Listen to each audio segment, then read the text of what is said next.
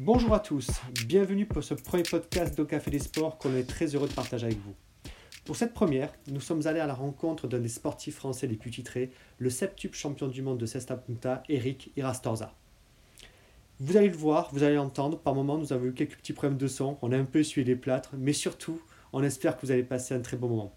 Allez, c'est parti pour 25 minutes d'échange avec Eric Irastorza, qui se livre sur sa carrière, son après-carrière et le futur de la pelote basque.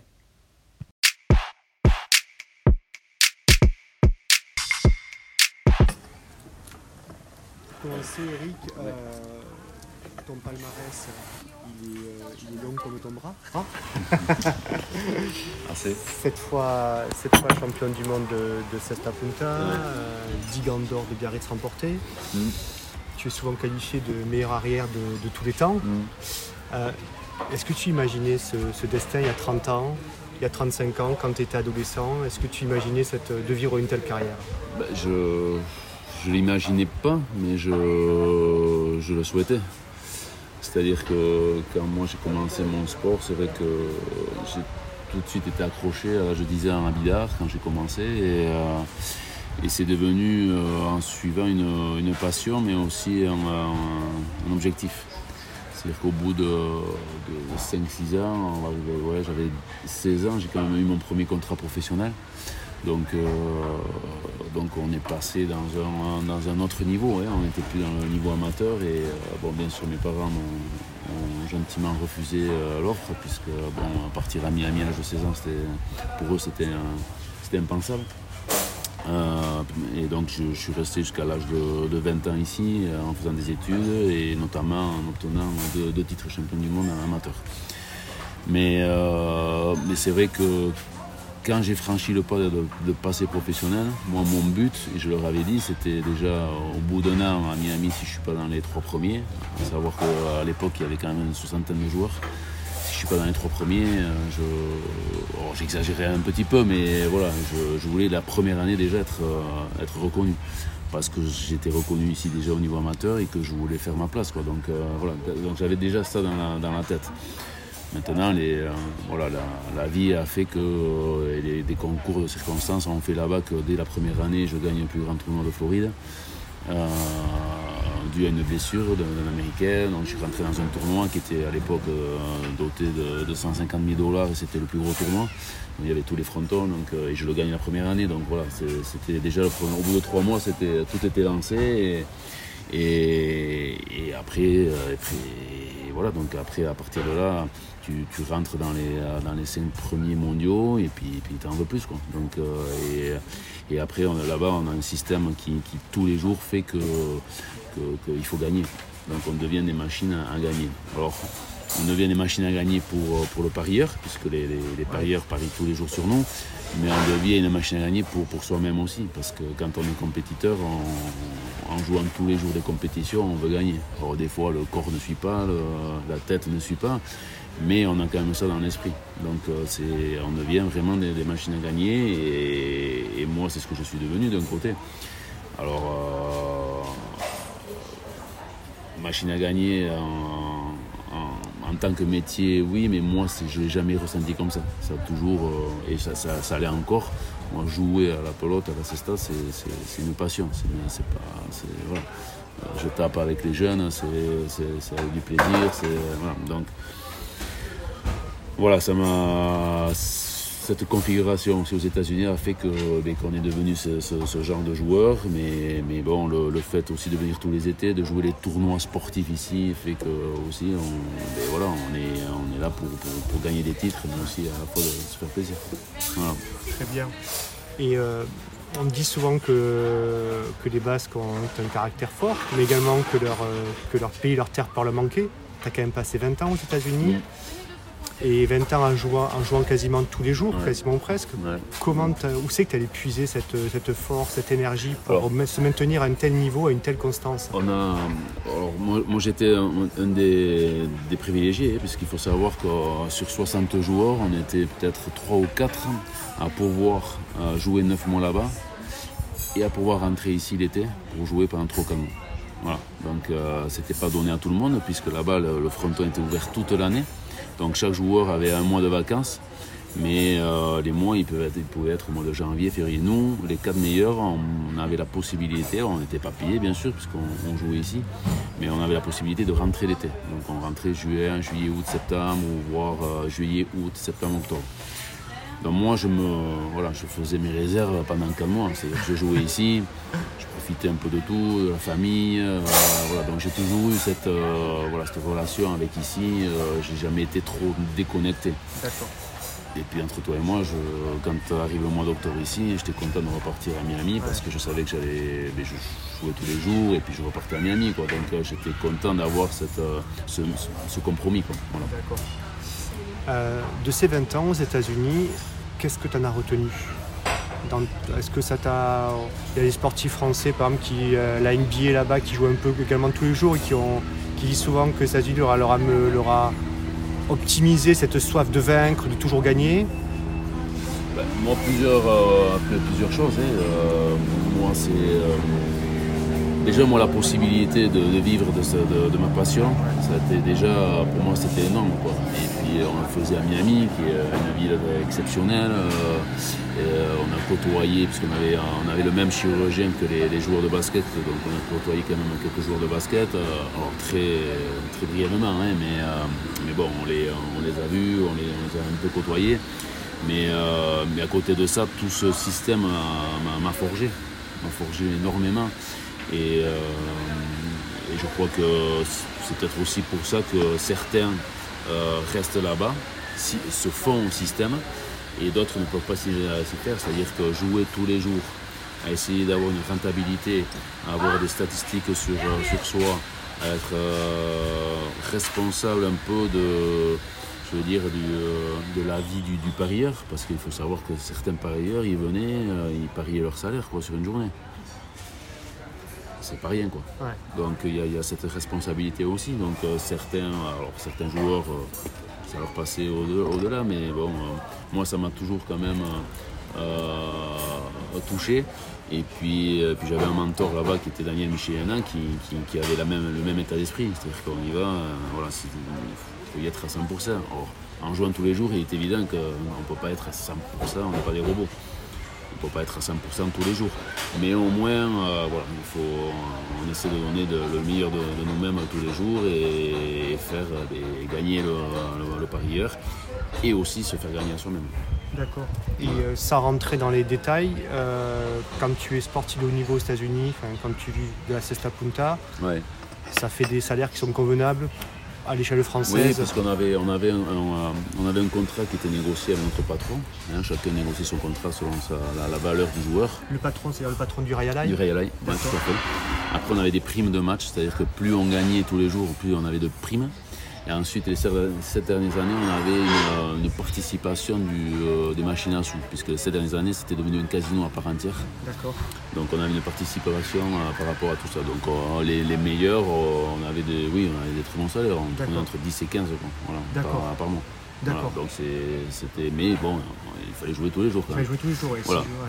la, la, différence avec les autres sports peut-être où, où là les autres sports, ils s'entraînent, on va dire, euh, la semaine pour, euh, pour, jouer le match le week-end. Nous, on n'avait pas trop ça. C'est-à-dire qu'on était, il fallait être compétitif tous les jours. Les gens viennent parier tous les jours. Euh, moi, moi, il était inconcevable de dire oh, pendant trois jours, je vais jouer à 20%. Et, non. Le mec qui vient, il parie sur toi, et d'autant plus que si tu fais partie des meilleurs, il va encore plus parier sur toi, puisqu'il veut gagner. Lui, euh, voilà, donc ta, responsabilité est encore plus grande. Savoir que tu as mal à l'épaule ou mal au genou, ça, s'en moque. Pourtant, on vivait constamment avec ça, quoi, parce qu'en jouant tous les jours, on, avait toujours mal quelque part. Quoi, euh, à partir de 25 ans, ça commence à tirer. quoi, donc euh, bon, ça faisait partie de notre, quotidien. Euh, et, pour ton après-carrière, les États-Unis, ça t'a aidé également? Énormément. énormément, oui. énormément parce que, parce, que, parce que ça forge et puis ça donne un certain état d'esprit. Moi, je le vois un peu parce que comme j'entraîne aussi les, gamins ici, moi, j'ai toujours dit que la, meilleure école, c'était les, États-Unis parce que, bon, pour eux, au niveau sportif, euh, ils jouent tous les jours, ils jouent contre meilleurs, un système qui est complètement différent et qui ne permet pas, qui ne laisse pas à l'erreur.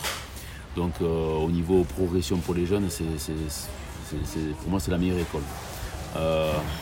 pour l'état d'esprit, la mentalité, c'est-à-dire qu'il y en a qui ne se sont pas faits, ils sont, ils sont venus six mois, et bien ça ne leur plaisait pas, et ça n'arrivait pas à gagner, alors qu'ils avaient un bon niveau, mais voilà, psychologiquement, il faut être costaud. Quoi. Il faut être costaud, parce qu'on peut passer des semaines à ne pas gagner, et l'autre semaine on va tout gagner. Enfin, il faut, c'est vraiment un contexte, euh, un, contexte un peu, euh, un peu différent. Euh, voilà. Et mentalement, c'est quand même, il faut être costaud. Et puis il y a un peu de pression aussi par rapport au public, hein, ça, il, faut, le dire aussi. Donc ça, ça, ça, forge. Et ça, ça permet aussi de, peut-être pour la carrière aussi, de, de, se dire, bon, ben voilà, moi, je sais que par rapport à l'ouverture du restaurant, ça m'a beaucoup aidé parce que je sais ce que je veux, j'ai une certaine rigueur et, euh, et puis, quand il faut travailler, il faut travailler. Quoi. Voilà. Parce que euh, tout le monde n'a pas ça maintenant. Quoi. Tu es revenu en, France en 2017, après à peu près 20 ans passés aux États-Unis, avec un nouveau projet professionnel.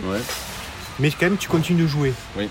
Euh, toujours cette envie, cette passion pour le jeu qui tant, que, les jambes et les bras suivront. Euh. Alors ça c'est un peu moins évident parce que, parce que ça ne suit plus trop. Euh, bon, après je peux un peu les, pots cassés de, 20 ans jouer tous les jours. Donc, euh, mais l'envie elle est, elle est intacte. C'est-à-dire que moi je pose un pied sur la cancha, c'est déjà du plaisir, premier du plaisir.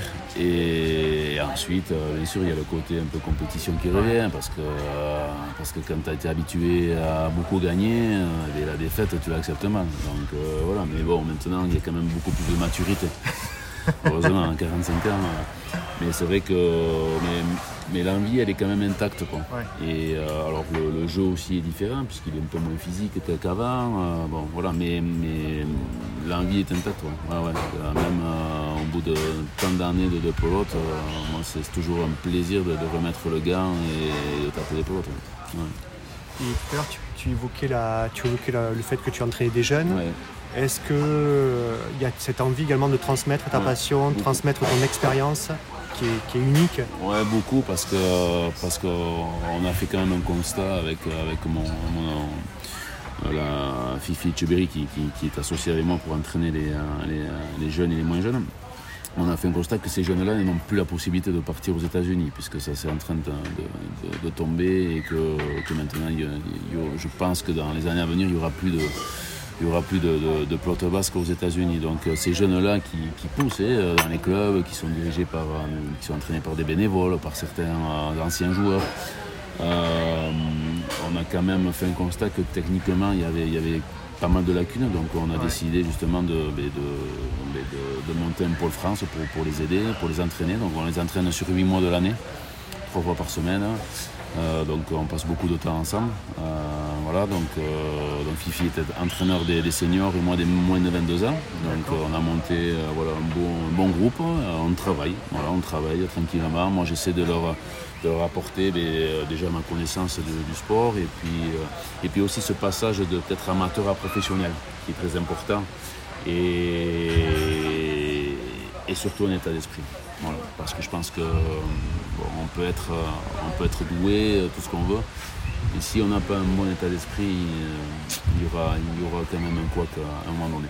Donc tu vous prépares à une vie professionnelle à la fois sur les conchas, mais également pour leur vie professionnelle, si ça ne devient pas des grands joueurs, au moins que ça leur. Ouais, mais au moins qu'ils aient, euh, aient, quand même aussi ben, cet état d'esprit que, je dis, une, discipline, une rigueur, euh, voilà, ce qui, ce qui, manque un peu, euh, je le vois un peu partout dans tous les secteurs d'activité, ce qui manque un peu aux jeunes maintenant. Quoi.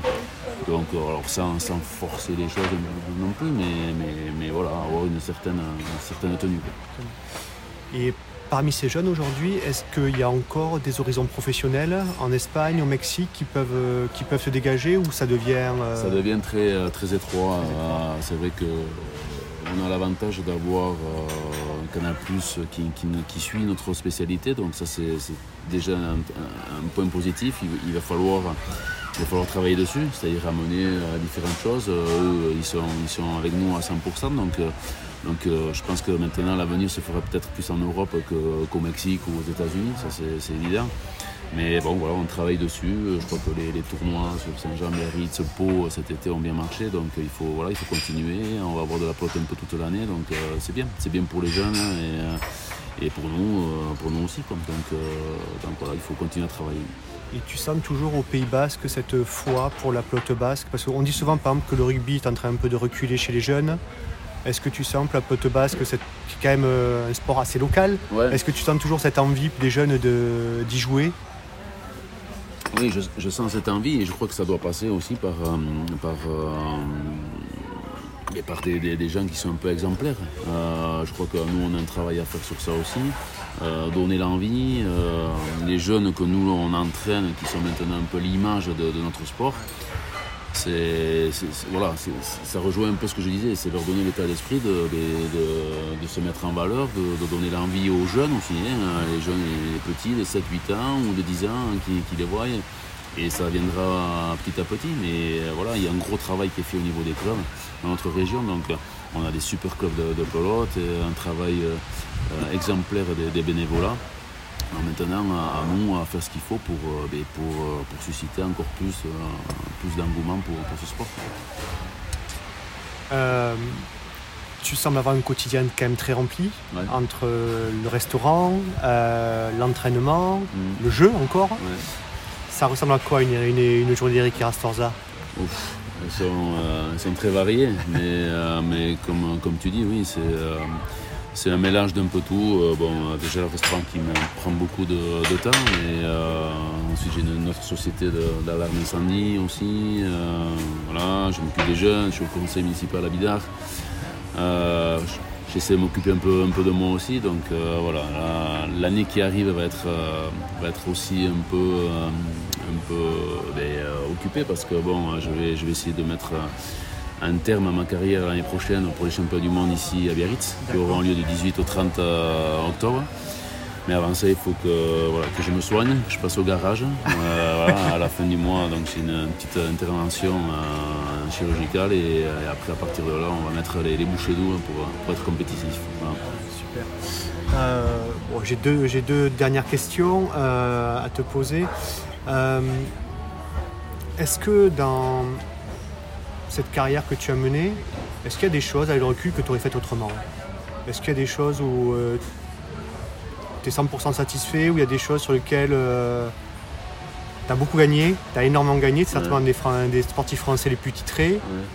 Est-ce qu'il y a des choses que tu aurais vues euh? bah, Non, honnêtement, je j'ai aucun regret parce que je, j'ai eu tous les, tous les titres inimaginables, que ce soit ici ou aux États-Unis. Euh, bien sûr, très satisfait de ma carrière. Euh, après, non, au niveau des regrets, j'en ai, vraiment aucun. Euh, J'étais gagné aussi en Espagne. C'est vrai qu'on a toujours eu un peu ce, conflit entre basque espagnol et basque français. voilà, parce que c'est vrai que ça une, discipline qui été dominée par les basques espagnols. Et, dès qu'un basque, basque, français allait là-bas et, perturber un peu la, hiérarchie, c'était un peu compliqué pour nous. Mais bon, à partir de là, euh, encore, une fois, avec un bon état d'esprit, euh, on, on, devient très très respecté. Et quand, euh, quand ils nous donnent le respect là-bas, de l'autre côté, c'est voilà, pour la vie. Moi, je peux aller à Guernica, à Marquina, je peux aller dans n'importe quel bar et tout le monde va me, me, saluer et me reconnaître. Et voilà, quoi. Donc, ça, ça c'est une grande satisfaction aussi, parce qu'il n'y a pas que le titre euh, voilà, en lui-même, c'est euh, être reconnu par, par ces gens-là comme euh, voilà, un bon, très très bon joueur de pelote qui a fait sa carrière, et, tout ça en essayant d'avoir une, certaine humilité. Ton meilleur souvenir sportif Est-ce qu'il y en a un qui, est y qui sort, sort du lot Alors, je vais dire... ouais, peut-être mon premier, euh, mon premier titre euh, de champion du monde amateur euh, à Cuba, où en 95 on avait gagné deux points. et après j'en ai deux professionnels où j'avais gagné mon premier titre justement le tournoi à Orlando là où on avait gagné la, première année. Et après la victoire aussi à, Guernica où on a été gagné en 2000 chez les Espagnols. Donc voilà j'en ai trois. Après voilà chaque titre a un peu sa, particularité, mais euh, bon, c'est vrai que les premiers ils sont toujours ils sont, ancrés. Orlando, c'était le fameux Circus, c'est ça? Non, alors, à Orlando, le Citrus, c'était un tournoi qui était tous les ans, hein, que j'ai gagné trois ou quatre fois. Et, mais à l'époque, en 98, il, existait toujours, ça s'appelait la NAF. N-A-J-F, euh, tu pourras le trouver sur, internet. Et, euh, c'était un tournoi sur un mois où euh, il y avait tous les frontons qui étaient représentés de, de Fourine et tous les meilleurs joueurs jouaient. Donc, moi, la première année, en 98, j'étais le, petit jeune, j'avais 21 ans. Et, et donc il y avait deux équipes qui représentaient Miami, dont, euh, Daniel Michelena qui joue avec un Américain. Et, euh, les deux premières journées, la deuxième journée, euh, l'Américain se, casse le rotateur coff de, l'épaule, donc opéré le lendemain, tout ça. Et, donc Daniel Michelena a exigé au patron de, pouvoir jouer avec, le petit jeune qui était arrivé. Donc euh, une grosse pression et bon, la, vie a fait que euh, qu'on gagne le tournoi. Voilà. Donc euh, la, carrière était lancée, mon patron m'a triplé le salaire en deux mois et puis bon, voilà c'était parti. Et, de ta carrière, ton après-carrière, de quoi es-tu le plus fier? Oh je crois que je, crois que c'est le, ce, dont on parlait avant, c'est le, respect euh, voilà, euh, du, joueur et, et, de l'homme, quoi, de ce que, de ce que j'ai accompli. Et euh, voilà, j'ai pas, encore une fois, j'aurais toujours beaucoup d'humilité par rapport à ce sport parce qu'on est toujours en train d'apprendre hein, quand on est. Mais, mais voilà, c'est c'est juste ça. Il a pas de. C'est peut-être pas les, tous les titres que j'ai eus, mais c'est, vraiment. voilà. Comme je disais, je m'en vais à Guernica, je sais que les gens, euh, voilà, euh, dans la rue, ils me voient, euh, pas Eric. voilà. C'est juste voilà, cette relation qui, est pour moi la plus grande fierté je vais poser ma question finale. Je laisserai d'être Inès après poser ses, questions. Ma question finale, en fait, Eric, dans, dans 15 ans, dans 20 ans, mhm. qu'est-ce qu'il fait, Eric? Qu'est-ce que tu feras? Comment tu t'imagines? Euh, Comment je m'imagine? Bah, Je crois que je m'imagine toujours dans la pelote. Hein. Je vais. Euh, j'ai aussi quelques projets dans l'avenir pour amener un peu aussi ma, pierre à l'édifice. Euh, et je crois que la pelote aussi a besoin de, de gens comme nous pour, euh, pour amener un peu tout, ce que, tout notre vécu aussi. Que, voilà, parce qu'on a connu quand même des choses merveilleuses, hein, que ce soit dans d'autres, sports, quand on côtoie un peu la NBA, la NFL, tout ça, on a beaucoup d'idées parce qu'ils sont quand même très avancés là-bas. Et, et, j'aimerais justement apporter ma, ma pierre à édifice pour, pour, euh, pour, moderniser un peu, notre pelote et la, mener vers, vers un élan encore plus, plus positif dans l'avenir imaginer, tu pourrais imaginer un système de, système de franchise avec des franchises françaises, des franchises basques dans un, dans un championnat professionnel on, peut, on peut tout imaginer, il faut, euh, il faut travailler dessus, il faut que je pense qu'on peut, notre spécialité peut être délocalisée aussi, euh, pourquoi pas un circuit ATP dans le monde entier, enfin, je veux dire, il y, a, y a plein de choses à réfléchir, alors bien sûr on est en train de passer une période un peu compliquée hein, pour tout ça. Et je crois que si on est suivi par, par les médias et qu'on a des gens derrière nous qui, nous font confiance, on peut faire quelque chose de, très très bien parce que c'est une spécialité qui est, très, très prisée, qui est euh, très, euh, très visuelle. Donc, euh, donc je crois qu'il y, a quand même des choses à faire. Et j'espère que dans l'avenir, on le fera. Très bien. Je te dis un grand merci pour cette première. C'était passionnant.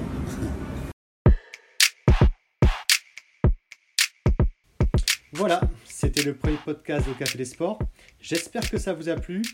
Un grand merci à Eric Rastorza, bien entendu, d'avoir accepté d'essuyer les plates pour cette première. Je remercie également mon épouse Julie, qui a été très présente pour ce lancement, ainsi que ma fille Inès, jeune journaliste en herbe.